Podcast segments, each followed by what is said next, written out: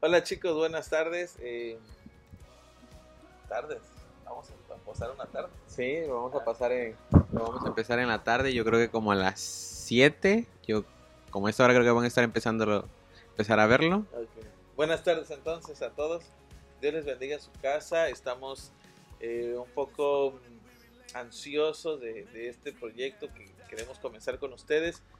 Eh, con el simple propósito de llegar a sus hogares, y no nos podemos ver ahora, pero eh, llegar a sus hogares y, y, con una palabra de Dios, con algunas cosas que queremos comentar. Y para los que no me conocen, yo soy Daniel. Hola, yo soy Nancy. Este, para los que no me conocen, que la mayoría nos conoce, ¿verdad? Nunca me van a ver peinada, pero bueno, este, pues bienvenidos. Buenas tardes, mi nombre es Giovanni Alegría. Eh, pues ya varios me conocen. Y bueno, vamos a empezar este, es, este podcast. Es el primer episodio. De, de Tal vez tengamos varias fallas. Y de dos. Tal vez tengamos varias fallas, se van a editar, va a haber varios cortes, eh, pero bueno, vamos a tratar de que sea lo mejor posible. Queremos primeramente que esto sea para agrado de Dios y que también para que ustedes puedan conocer a Dios de una manera diferente, que no sea todo pues algo como misterioso, como luego se ve Místico. o como luego lo, lo, toman, ¿no? Que sea algo más este pues personal, personal. Algo de dinámico, algo práctico. Eh, la comunión con Dios es algo práctico, algo dinámico con Él. Entonces, en, fuera de misterios, fuera de, de que sea algo más natural, ¿no? Así es, algo más natural. Y bien, este, tenemos varias cosas que queremos comentar con ustedes. Eh, vamos a tener, eh, vamos a hablar eh, de un tema en general y posteriormente vamos a comentar algunas. Tenemos dos secciones que vamos a comentar con ustedes. Eh, Así es, son dos. Son, vamos vamos a, a, a, Bueno, en este primer episodio le vamos a comentar cómo va a ser estructurado lo que es el podcast. Eh, van a ser, bueno, tres secciones. Eh, el primero que es el tema general, el sí. tema que va a llevar por título este primer video. Ya de ahí van a ser este, datos curiosos sobre la Biblia. O algunos personajes de la Biblia. Y ya por último, este, van Héroes a ser de la fe. El otro que es Héroes de la Fe, que son biografías de personajes, eh, no de la Biblia, personajes Cristiano. cristianos.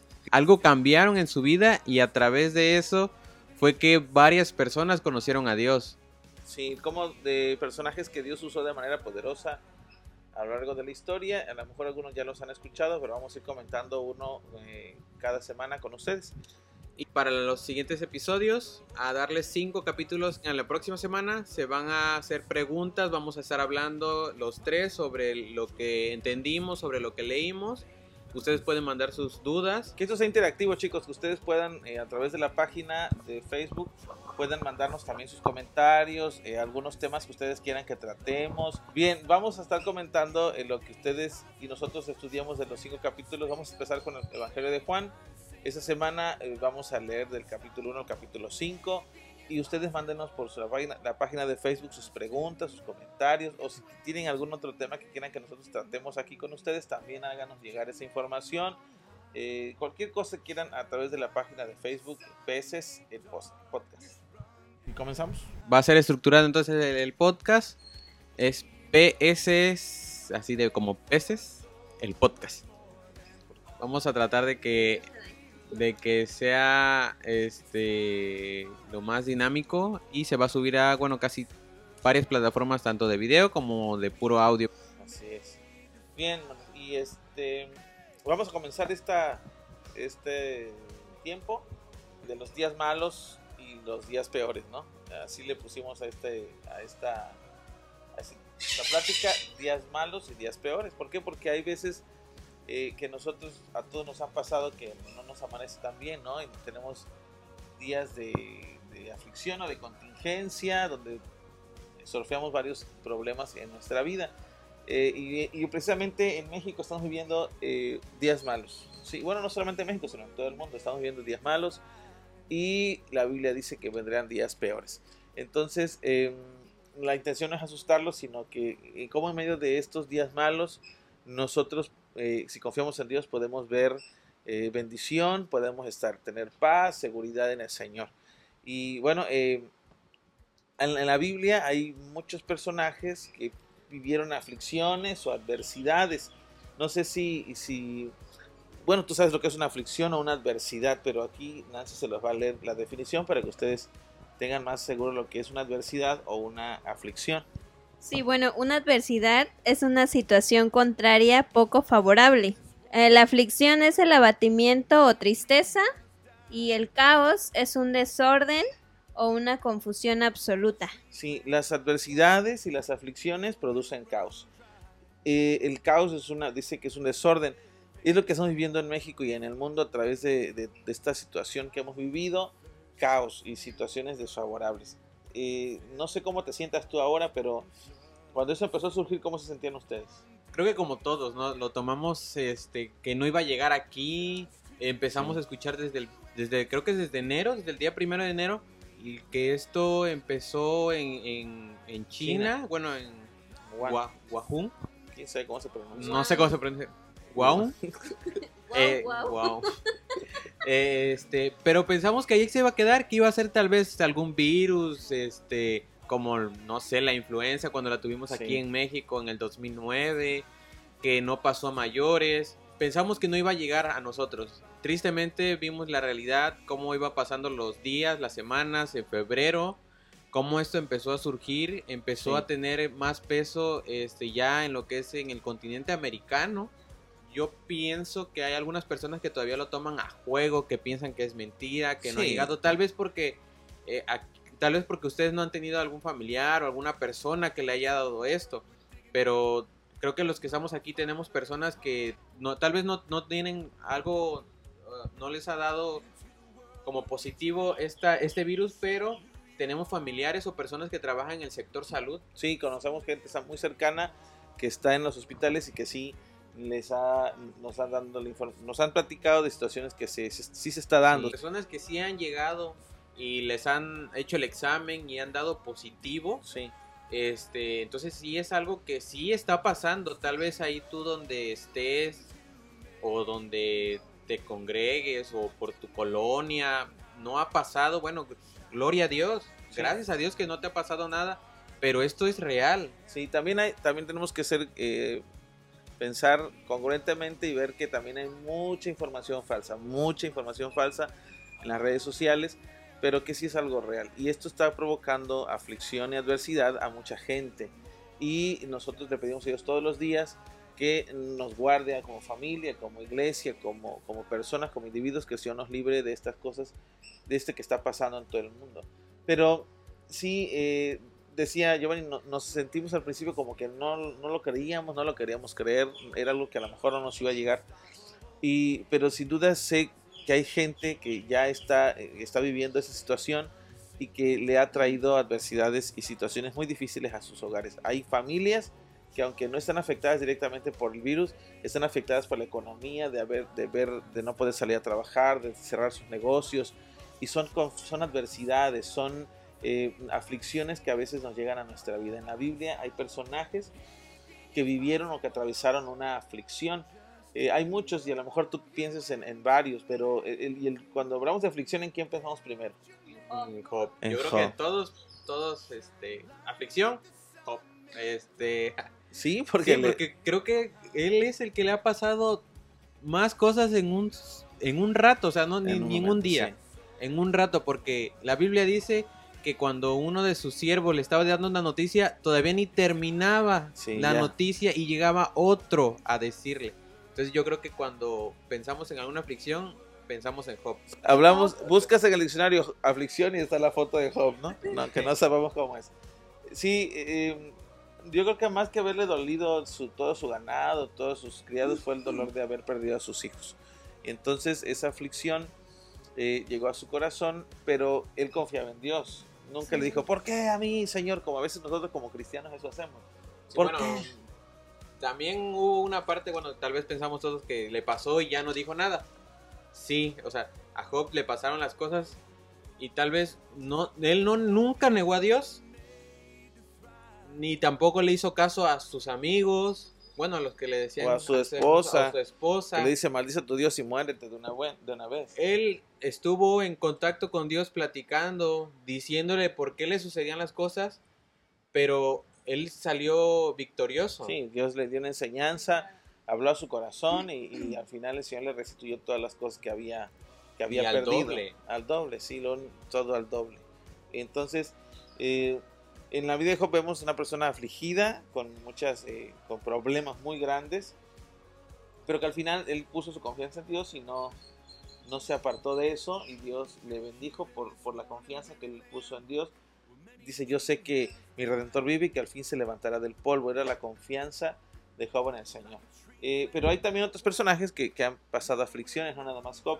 Eh, uno de ellos está registrado en el, el primer libro de los reyes, perdón, en su capítulo número eh, 19.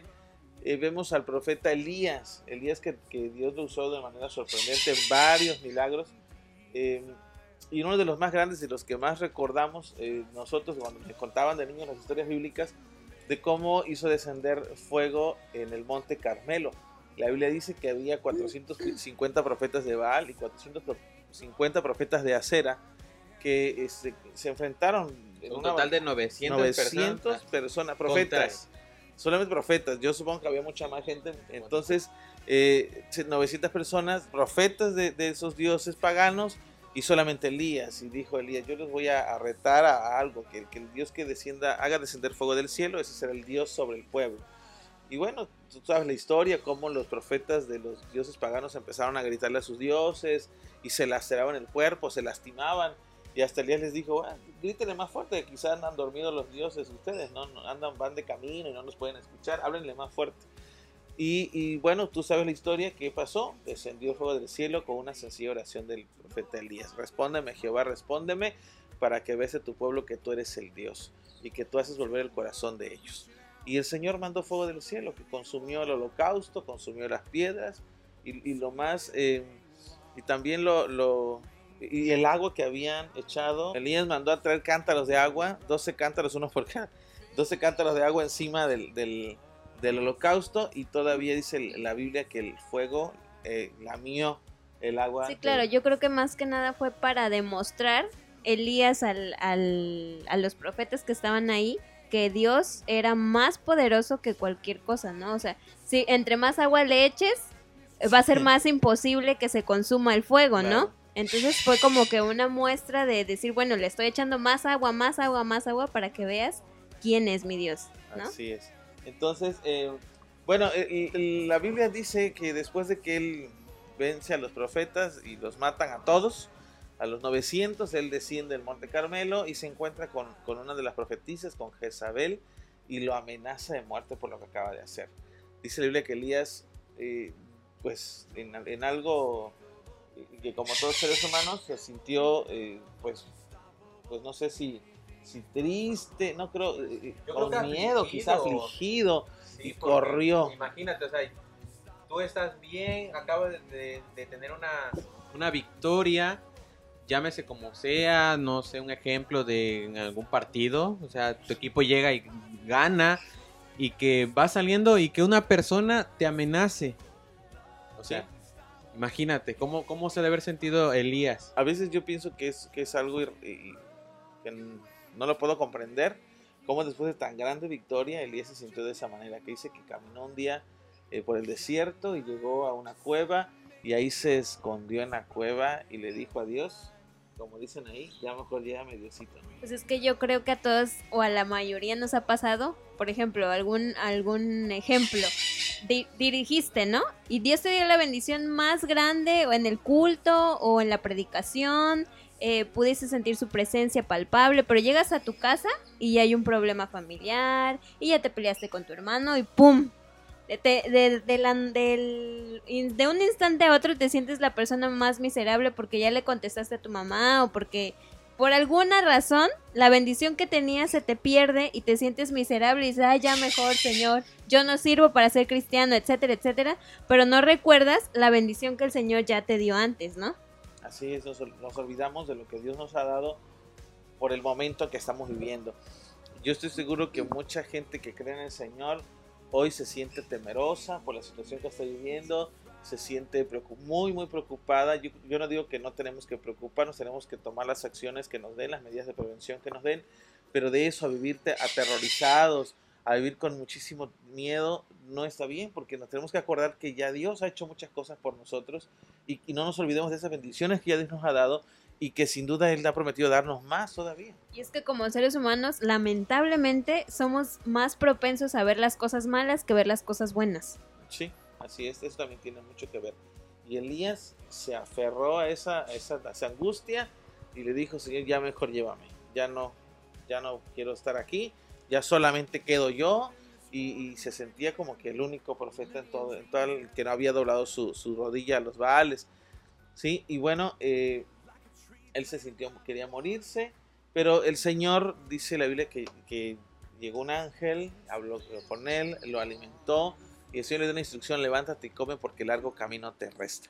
Después de lo que siempre he pensado en eso, dice que caminó un día y llegó a la cueva.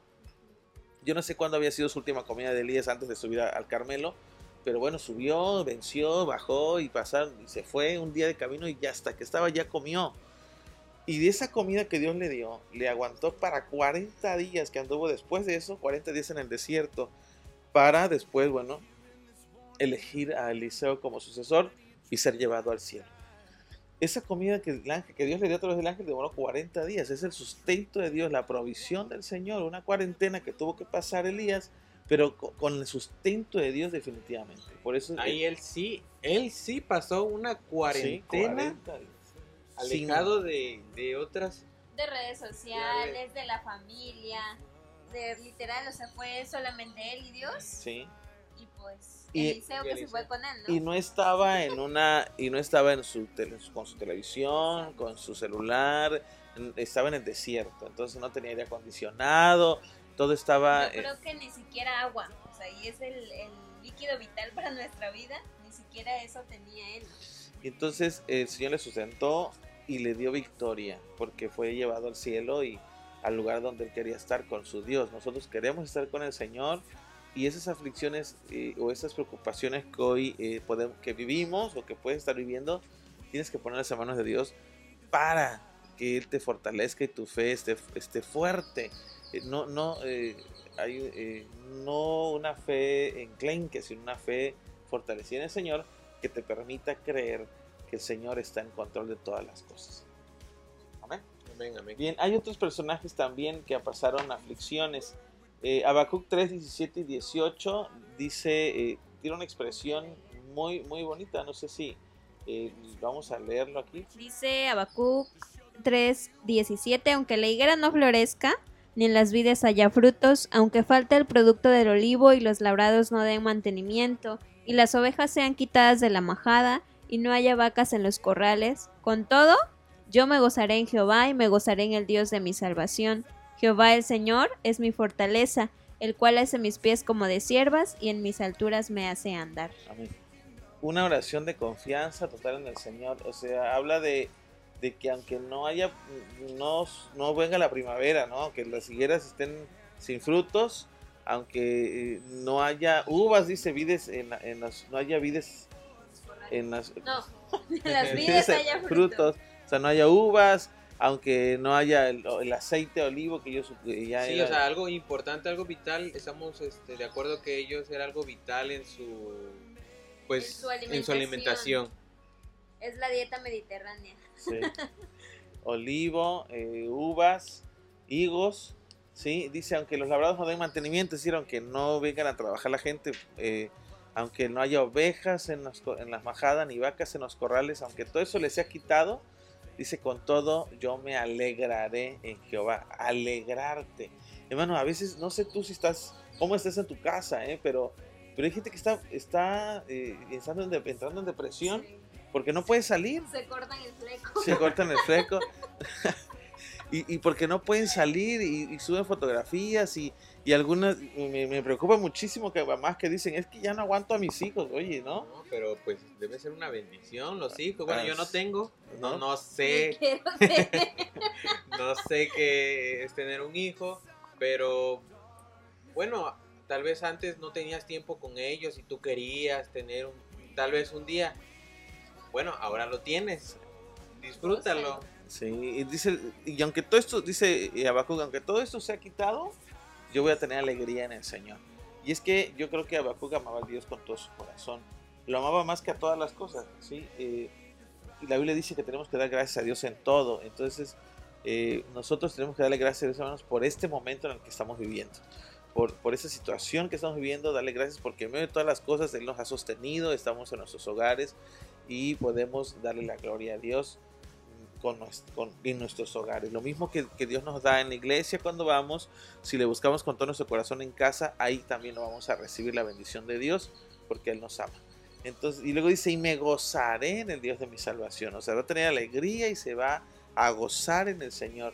¿Te puedes gozar en el Señor en tu casa? ¿Cómo te Ah, puedes sí, gozar? Sí, pues yo creo que no, no solamente pues cuando vas a la iglesia y cantas, yo creo que también en tu casa este, puedes poner este, alguna música cristiana, a, a cantos o tú mismo alabarle, o sea, buscas el himnario o cantas alguna melodía, yo creo que con eso te puedes gozar Sí, en que- el Señor, porque también puedes leer tu Biblia, puedes este, hacer alguna, no sé, buscar en internet trivias en, En de- sobre la Biblia, juegos sobre la Biblia. Juegos Estudios. En YouTube. Hay juegos en YouTube de trivias, etcétera, para jugar con tus hijos. Hay muchas cosas. O sea, material hay demasiado como para que tú te puedas gozar en la presencia del Señor y gozarte con los tuyos, que es mejor aún, ¿no? Dios tiene en control todas las cosas, Él no se le escapó nada de las manos y dice la Biblia que todo lo hace con un propósito. A Dios no es que se se le chispoteen las cosas, Él hace las cosas con un propósito.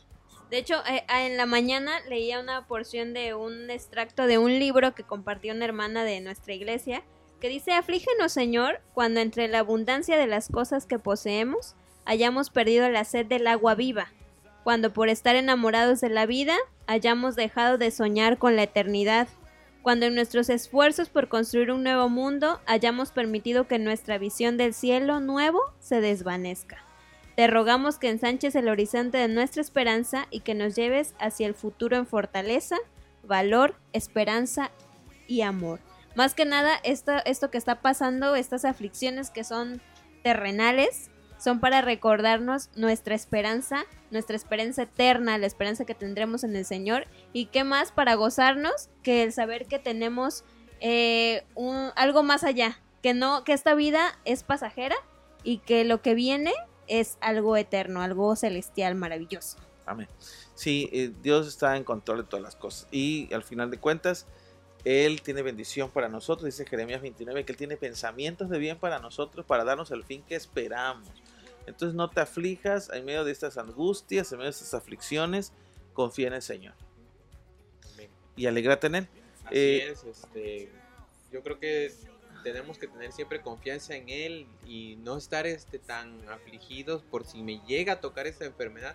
Sabemos que esta enfermedad no es, o sea, que si te da es mortal, no. Hay recuperación, hay personas adultas que se han recuperado a, a pesar de esta enfermedad. Entonces yo creo que hay que alegrarse en Dios en todo momento, acatar las reglas sanitarias que nos han implementado nuestras este, instituciones de Salud. de salud. Sí, Dios está en control de todo. Entonces, eh, otro personaje que también estuvo en aflicción es Josafat. El rey Josafat eh, me impresiona, eh, me gusta mucho la oración de Josafat. Venían tres ejércitos contrarios eh, en contra de su pueblo y entonces eh, él sabía que no tenía ni la fuerza militar ni, ni- ni económica quizá para hacerles frente y para vencerlos. Y entonces viene a Dios y ora y le dice, Señor, sabes, no sabemos qué hacer.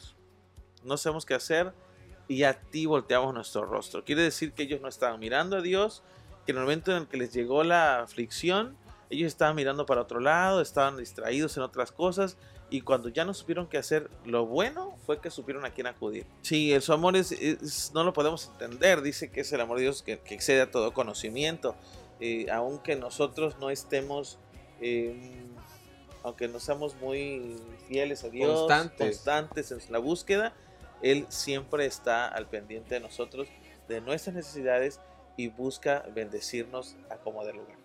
Entonces Josafet supo qué, supo qué hacer, le dijo, Señor, no sabemos qué hacer realmente, entonces volteamos nuestro rostro a ti, le pidieron perdón al Señor y el Señor les mandó la bendición y los ejércitos enemigos se destruyeron entre ellos con las emboscadas de los otros y el pueblo del Señor no tuvo que mover un solo dedo porque Dios los libró de sus enemigos.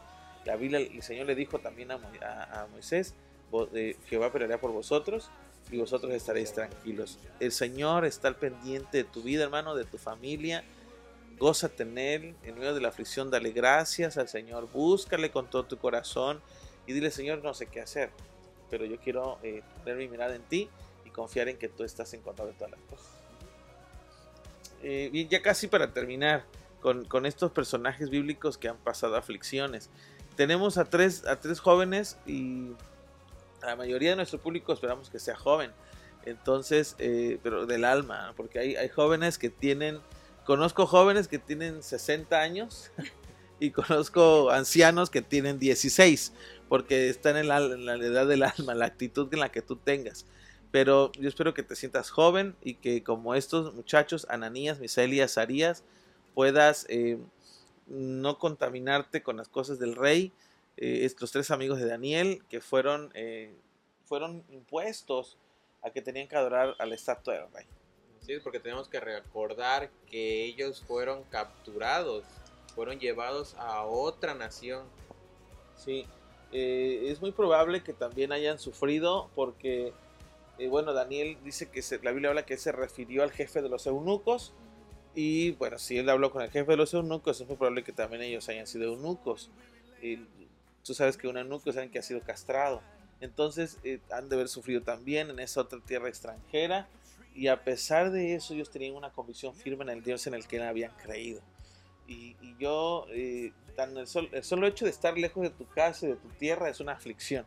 Estuve algún tiempo fuera del, de Veracruz trabajando y yo me sentía afligido. Entonces, el, el hecho de vivir en otra nación, con otras costumbres, y, y, y, se debieron haber sentido afligidos y tristes, quizá en algún momento, pero tenían una convicción firme, ¿no? Sí, o sea, ellos siempre estuvieron confiando en Dios, a pesar de todas las cosas, de las adversidades que estaban pasando, de todo lo que le habían hecho a su pueblo y pues separarse de su familia. Yo creo que es algo muy difícil. Sí, y, pero, pero al final de cuentas yo tenía una convicción firme, porque le dijeron al rey, mira rey, ¿sabes qué? No nos vamos a hincar así, con, con, con, esos pantalones, no nos vamos a hincar. Con esa, no pantalones, con esa fe, esa convicción del Señor, no nos vamos a hincar. Porque el Dios que nosotros tenemos y servimos es un Dios que nos puede librar del horno de fuego. Pero no solamente queda ahí, porque tú puedes decir, ¿sabes qué? A mí no me va a dar el coronavirus, no me va a dar, porque mi Dios es grande y no me va a dar. Mm, espera, ok, sí, está bien y confiesa, sí. Pero ellos le dijeron al rey, pero si no, tampoco nos vamos a hincar. Si no quisiera librarnos. Si él no quisiera, si Dios no quisiera librarnos, no, ni aún así nos vamos a hincar. O sea que tampoco estás exento de que tal vez no te dé, de que no te vaya a dar y no te pueda pasar algo grave o bueno, Dios no lo quiera morir, ¿no? Pero ellos estuvieron confiando, ellos sabían en quién confiaban y que si aún así no los libraba del horno, ellos iban a seguir confiando tenían esa fe. ¿Por qué creen que dijeron eso? ¿Qué, qué? Los, ¿Qué, Los, llevó a decir, o sea, no nos vamos a hincar? O sea, y aunque nos muramos en el horno, no nos vamos a hincar. ¿Qué le, ¿Por qué será que ellos no, no apreciaban su vida o qué pasó? ¿Qué creen? No, su confianza era más grande que su vida. O sea, ellos estaban anhelando más a Dios que la propia vida y nosotros muchas veces nos aferramos más a la vida que a nuestro Señor. Nos o sea, aferramos a las cosas de aquí chicos, esto que sucede en, el mundo entero es señal de que Cristo viene otra vez.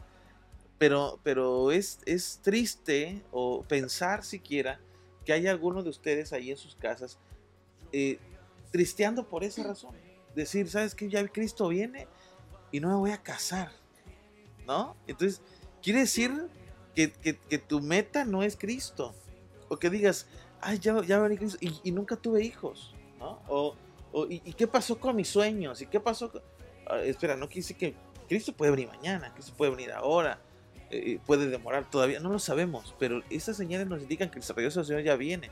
Es para que nos empecemos como que a hacer un análisis en introspectiva y pensemos, ¿a qué amo más? ¿no? ¿Cuál es mi meta? ¿Cuál es mi, mi, mi, meta es el cielo? Pues entonces me esfuerzo por buscar a Dios. Y, y, Dios me puede librar de este virus, amén. Pero ¿y si no lo hiciera? Si Él quisiera que yo me enfermara y si quisiera que por esta razón yo me fuera de esta tierra, pues entonces, ¿qué, qué, qué fe necesito para poder decir, pues mi vida no vale nada porque yo lo que necesito, lo que quiero es estar con el Señor? Fíjense chicos que yo tengo la teoría de que muchos de nosotros nos vamos a enfermar, Dios no lo quiera, Dios no lo permita, pero a lo mejor muchos tengan o tengamos que pasar por esta situación. Porque yo le comentaba a mi mamá hace unos días que recuerdo cuando estuve haciendo eh, servicio en el hospital, había un señor que estaba enfermo y estando eh, en el área de cirugía contrajo una bacteria. Entonces su estancia se hizo un poco más larga. Pero yo le comenté a mi mamá que cada vez que yo, que ese señor era la felicidad del, del, cubículo. O sea, eh, tú pasabas por él y el señor te, te, atendía con una sonrisa, siempre estaba contento, siempre estaba hablando con los que estaban a sus, a sus lados. Y por lo regular, todas las mañanas, él pasaba cubículo por cubículo, cama por cama, orando por los enfermos de ese lugar. Yo me acuerdo que me tocó varias veces pasar a, a checar qué comida le tocaba. Y él, eh, con unas, orando, iba por cada lugar. Y pues yo lo veía orar y pues yo no me podía detener a orar con él, ¿no? Pero pues yo iba orando también por los pasillos.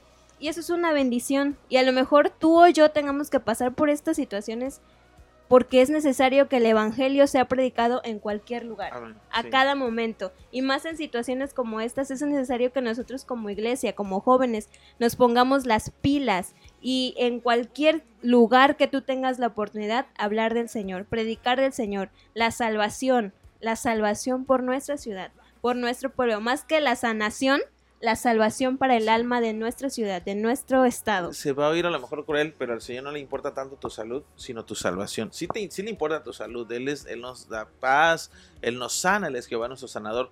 Pero la pasión de Cristo, lo que lo, que lo hizo descender del cielo, venir a encarnarse, morir en la cruz, no fue tu salud, fue tu salvación, fue mi salvación. Porque Él sabe que es cosa tremenda una persona que se vaya de este mundo sin Cristo. Ojo, que hay que tener también nuestras precauciones y cuidarnos. Que si el Señor quiere que, no, que eso nos vaya a dar o que Dios no lo quiera, pero si nos tiene que tocar, chicos, que sea porque Dios así lo permitió y no porque sea una inconsciencia nuestra. Hay que acatar las, las, las recomendaciones que nos están dando el sector salud y poner nuestras manos todos los días, nuestras familias en manos del Señor. Eso es súper importante. Que lo demás va a ser como Jesús quiera, como Jehová le parezca. Esforcémonos y que haga Jehová como bien le parezca. Así es.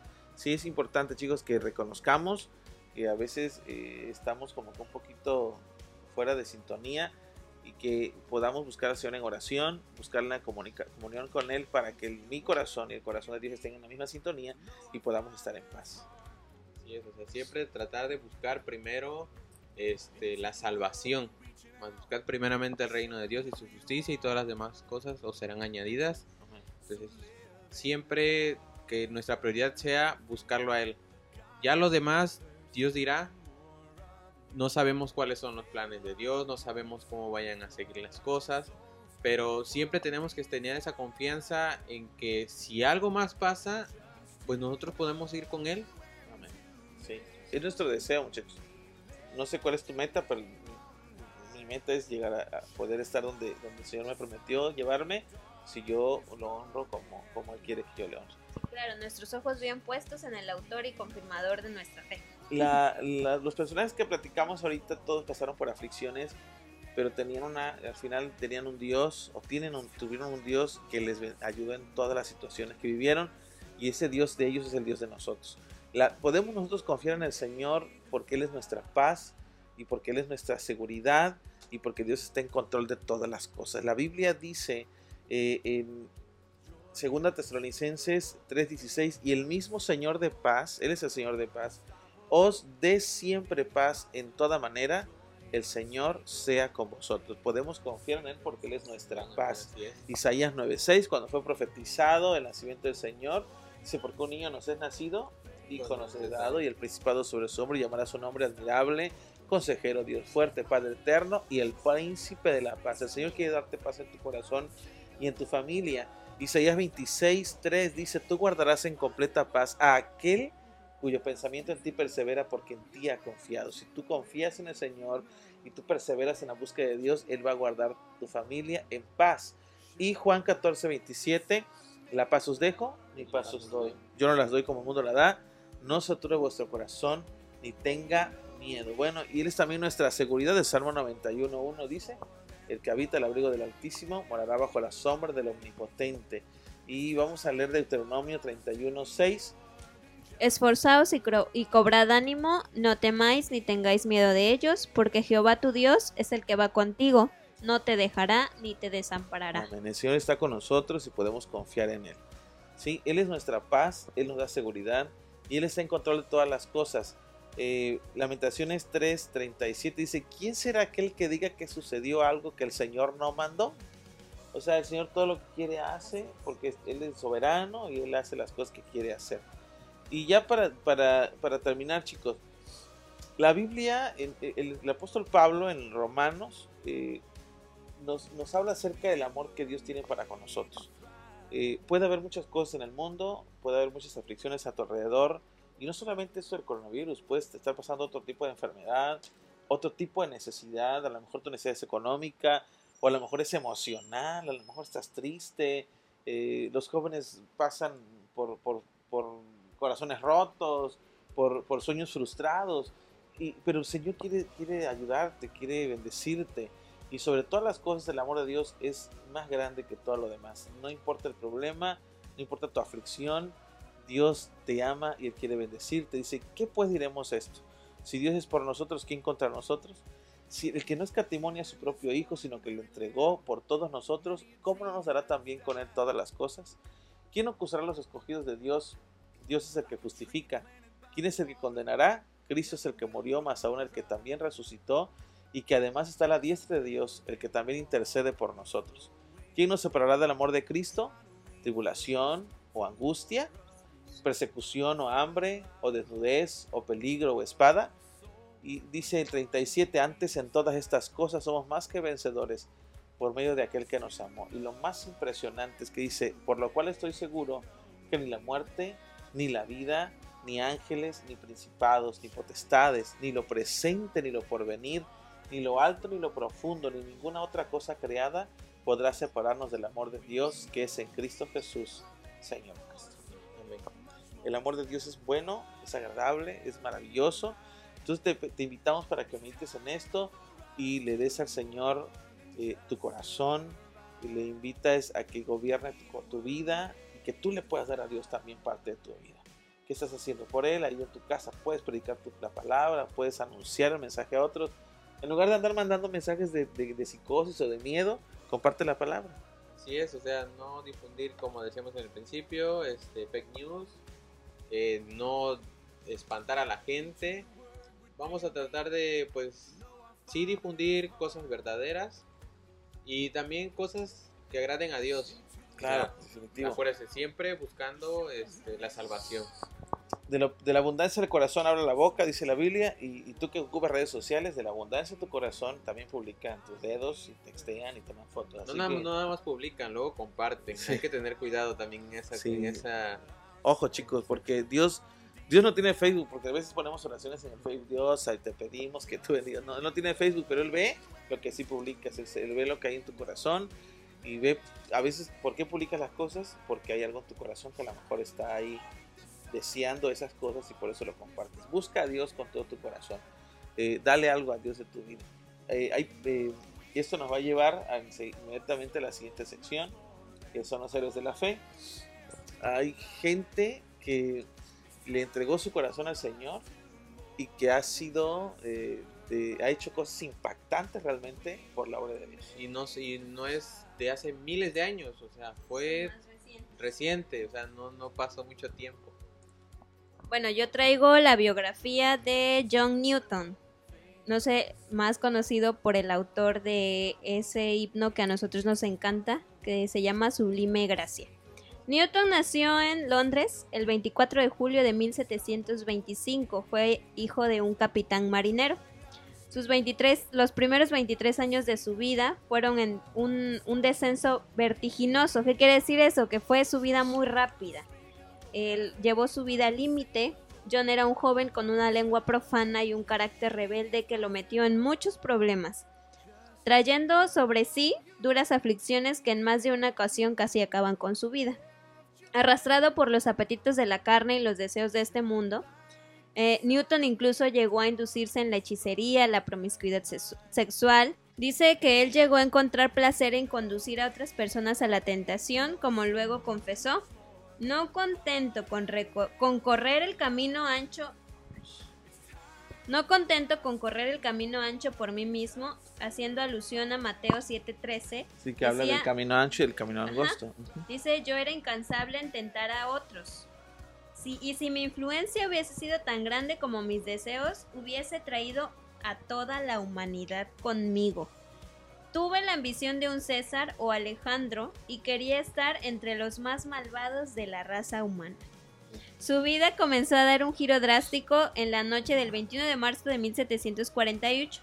Newton estaba sumergido en la industria de la esclavitud él trabajaba en el Greyhound, un barco transportador de esclavos africanos, cuando una enorme tempestad azotaba la nave, amenazando con inundarla. Esa tempestad le hizo sentir la tormenta que ya había en su alma inundada en la perdición. El joven mm, John Newton clamó al Señor por misericordia, y aunque se desconoce el momento preciso de su conversión, en aquel entonces empezaron a observarse grandes cambios en su vida. La tormenta que casi acaba con el Greyhound desapareció y el sol, tanto en el, en el barco como en la vida de Newton, comenzó a brillar otra vez. Eventualmente, pues Newton llegó a abrazar a Cristo con sus- como su Señor y Salvador y se casó con el amor de su vida, una joven llamada Polly, y abandonó la industria de la esclavitud. Newton desarrolló un apetito insaciable, pero ahora por conocer más la palabra de Dios, y empezó a aspirar a ejercer el ministerio pastoral. John Newton llegó a servir por muchos años como pastor en el pueblo de Only, Ing- Inglaterra, y posteriormente en Londres, adquiriendo reconocimiento por su autobiografía, sus libros y sus predicaciones. O sea, de ser un- una persona que vendía esclavos, que traficaba con Así esclavos, ahora sacaba a la gente de la esclavitud, pero de la esclavitud del pecado. Como un Saulo. Como un Saulo que era perseguidor y Dios lo convirtió a ser eh, ganador de almas. Algo importante que no dice ahí es que eh, él tenía una semilla sembrada, la semilla de la palabra de Dios sembrada, que fue lo que lo llevó a recurrir a Dios en el momento en el que se vio su vida amenazada por la tormenta.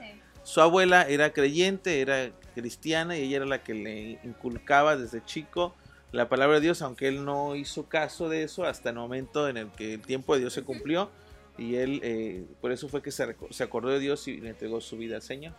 Bueno, a pesar de adquirir tanto reconocimiento, sus trabajos más notables, sin duda, fueron sus cartas pastorales e himnos, muchos de los cuales los escribió con su amigo William Cowper,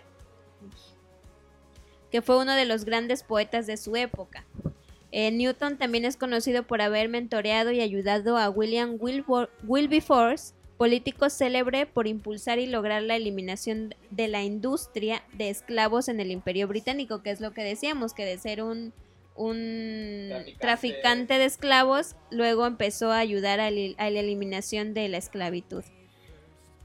Mm, tam- cuando Dios nos llama a salvación, también nos llama a ser la luz del mundo y nuestra previa experiencia puede servirnos para luchar contra los males actuales en la sociedad que nos rodea. Podemos hacer algo, donde quiera que estemos, cuando tenemos al Así Señor de es. nuestro lado o nosotros estamos del lado del Señor, podemos eh, hacer algo donde quiera que estemos, manifestarnos como hijos de Dios y que la gente vea en nosotros que somos luz. Sí, de hecho, el hecho de que Newton haya sido un traficante de esclavos perdido en sus pecados es un recordatorio para todos nosotros de que nadie en este mundo está fuera del alcance del poder transformador del Evangelio. Es, luego pensamos que, estamos muy lejos de, de Dios por todos los pecados que hemos cometido, pero no, no, no, no nos acordamos que Dios es un Dios de amor, o sea, un amor que nosotros no llegamos a alcanzar, que es un amor inmenso, inmensurable. Y Él, a pesar de todas las cosas que hayamos hecho, Él nos puede librar en ese momento que nosotros le hablemos. Sí, clamemos a Él. De hecho, algo que Newton recordaba de manera especial cuando predicaba era eso, la gracia del Señor. Y eso se percibe en muchos de sus escritos, incluyendo su himno más famoso, que es Sublime Gracia. Eh, este himno fue concebido por él a finales de diciembre de 1772, cuando se preparaba el sermón que predicaría en su iglesia el primero de enero de 1773.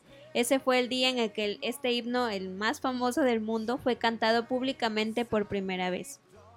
Y este se basa a, a Primera de Crónicas 17, 16 al 17, que de ahí empieza la, oración que David presentó al Señor después de que el profeta Natán le dio a conocer las promesas y la bendición de Dios sobre su descendencia, que dice, ¿quién soy yo, Dios? ¿Y quién es mi casa para que me hayas traído hasta aquí? Me has considerado conforme a la medida de un hombre excelso, oh Señor Dios. Sí, Dios tiene un plan para tu vida. Eh, siempre, siempre, desde el principio que, que tú fuiste concebido, Dios ya había trazado un plan para ti. Nosotros nos salimos a veces del plan de Dios, nos salimos de su voluntad, eh, tratando de experimentar ciertas cosas o de hacer nuestra voluntad y pecamos. Pero, pero si nosotros, no importa el pecado que hayamos hecho, si nos acercamos al Señor, Él es fiel y justo para perdonar nuestros pecados y limpiarnos de toda maldad. Porque como decimos hace rato, el propósito de Dios es tu salvación. Él quiere que tú salvarte, quiere salvarnos y, y qué mejor aún después de, de salvarnos nos da el privilegio de poder servirle en algún área. Así es. Él tiene un plan para tu vida, entonces te pedí, acércate a Dios, dile Señor, ponte a su disposición, y dile Señor, yo te quiero servir y Él, él va a desarrollarte en donde Él te necesite. Él es, es impresionante, es maravilloso poder servir a Dios en algo y, y, poderle dar un poquito, porque es muy mínimo lo que nosotros podemos hacer por Él, eh, eh, si lo comparamos con lo que Él ha hecho por nosotros. Así es, o sea, por muy mínimo que tengas algún talento que quieras desarrollar, ponlo a disposición de Dios y vas a ver cómo Dios va a multiplicarlo, así como la parábola de, ¿Sí? los, De los talentos. Así es. Entonces, chicos, eh, vamos a buscar al Señor, vamos a entregar nuestra vida y vamos a darle lo que tengamos para darle de nuestro ser para que lo use. Bien, vamos a entrar a nuestra, a nuestra tercera y última sección de, de, de este día, que eh, bueno, son datos curiosos, ¿no? Datos curiosos, tal vez datos que algunos sepan o que muchos no lo sepan. Y bueno, vamos o que a crees saber, pero no lo sabes. pero no lo sabes, o que bueno, eh, hay personajes que no... hay personajes que no menciona la Biblia cómo eran de su aspecto físico. Y bueno, en este momento voy a decirles de algunos personajes que menciona la Biblia que eran gordos. Como el rey Eglón, que se encuentra en jueces 3.17. Como, como dragón o como glotón. eh, y entregó el presente, dice, a Eglón, rey de Moab. Y era Eglón hombre muy grueso. No, no se refería a que era grueso en dinero o que era grueso políticamente, sino que era grueso como... De tejido adiposo. de- grueso como yo. También menciona la Biblia de el sacerdote Elí, que se encuentra en 1 Samuel 4.18. eh, sí, dice que cuando los filisteos se robaron el arca eh, del pacto, fueron a decirle a Elí, dice, "Cuant- aconteció que cuando eh, él hizo mención del arca, Elí cayó hacia atrás de la silla al lado de la puerta y se desnucó y murió, porque era hombre viejo y pesado. Pesado no de que se llevaba mal con los demás, no. no. De que era sangrón, ¿no? Era pesado. Entonces eh, se cayó hacia atrás y se murió. Qué forma tan fea de morir y poco, ¿cómo se puede decir? Poco, in- poco, us- Poco inus- usual. usual. o sea, No, de y morir. se cae y, bueno, sí se ha caído varias personas, pero imagínate que la, la Biblia lo menciona muy detallado. Que eran, eran hay gruesos. muchos que nos hemos caído de la silla, pero gracias a Dios que no nos muerto. O nos quitan la silla en nuestro cumpleaños y nos hacen caer. Gracias, Alex, si tú estás viendo esto. Bueno, este. También este, en, la, en la Biblia menciona sobre otras este, ciudades que fueron destruidas junto a Sodoma y Gomorra. Sí, es que no si, te, pre- solamente fueron dos ciudades. ¿Cuántas, ¿Cuántas ciudades cree que fueron? si, si tú te preguntas, cuando Dios destruyó Sodoma y Gomorra, Sodoma y Gomorra, ¿cuántas ciudades destruyó? Decimos dos.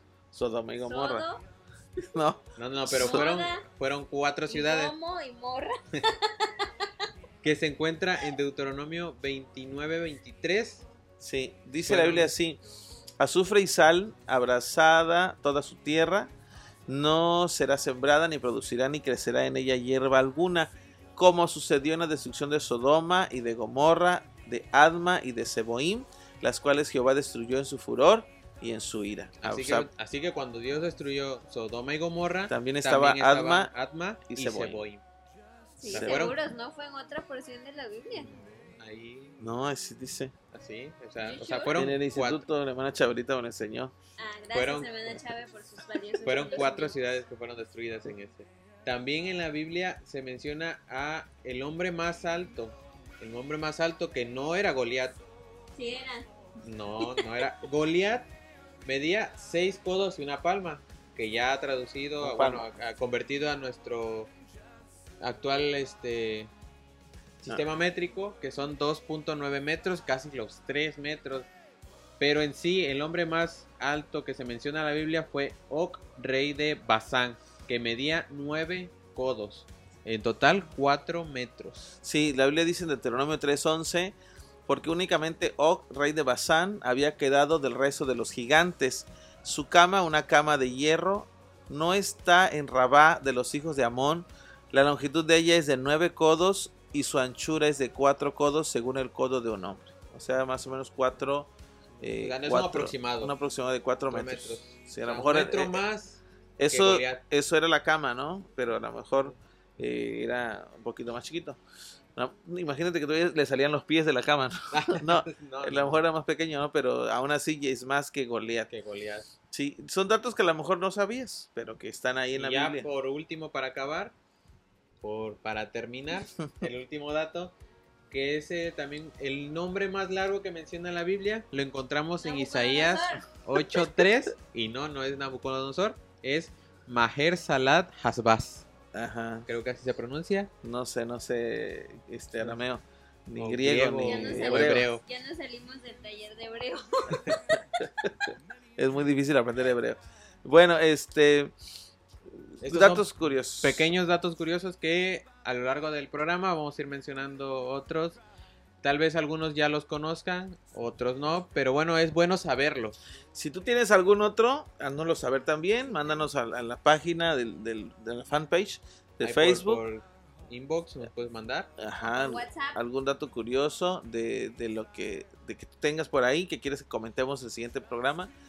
Y, y- o- y igual algún al- pe- testimonio, alguna petición de oración. Y para compartirlo aquí. O algún, ¿Algún chiste? No, no algún tema que quieras que platiquemos también aquí, haznoslo saber. Por favor, interactúa con nosotros. Eh, esa es el- la intención, es que aprendamos juntos. Y recuerda que vamos a estar leyendo esta semana los primeros cinco capítulos del Evangelio según San Juan. Y ya de acuerdo a eso que ustedes van a ir leyendo, van, van, van a ir sacando dudas o comentarios que tengan, nos los pueden mandar ya sea al, como decía nuestro hermano, por Messenger o puede ser por WhatsApp de alguno de nosotros, si Sí. lo tienen. Sí, entonces recuerden, vamos a estar leyendo estos cinco capítulos de la Biblia. Dudas, curiosidades que tengan sobre, no solamente sobre esto, vamos a ir tratando de aclarar en, en los siguientes programas, que esperemos que sean varios. Y que esto pues dure lo que Dios quiera. Así es. Eh, la intención es que compartamos la experiencia, que compartamos la palabra del Señor, que, que sigamos alimentándonos, aunque no podamos estar en el templo, sigamos alimentándonos de la palabra. Vamos a tener algunos invitados, este, algunos hermanos que vamos a ir invitando a lo largo de estos programas.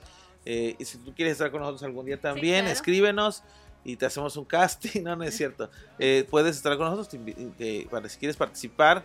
Eh, te- platicamos que también si quieres mandar algún video con algún cantando algún himno y quieres que lo pasemos también por aquí, también lo puedes hacer. La intención es que participemos, que estemos en contacto por este medio. Algún testimonio, comentario, sugerencia, duda, Todo es válido, chicos, Sí. ¿sí? opiniones, por favor. Sí, y todo. si y dicen si- quiten a la del fleco mocho, pues me voy. cualquier crítica que quieras hacer, hazla como para el Señor, con, tu, co- con la mano en el corazón y, y para, me- para que esto mejore. Amén. y ya, este, opinen si quieren que venga primero Marcos Vidal Majo Solís o Marcos Witt y el que ustedes nos digan, Le ponemos un video de ellos. nosotros Exagerado. los traemos, ¿no es cierto? exagerado. Vamos a traer algunos hermanos que a lo mejor tú conozcas, a lo mejor no, pero que van a ser de edificación para nuestra vida. Sus testimonios o algunas experiencias que ellos quieran contarnos. Bueno, pues por hoy sería todo. Este, les damos muchas gracias. Gracias a Dios primeramente porque nos ha permitido eh, a través de esta eh, eh, experiencia, esta plataforma, el poder llegar a ustedes. Y les deseamos que Dios les bendiga. Los queremos mucho. Que Dios les bendiga rica y Y abundantemente.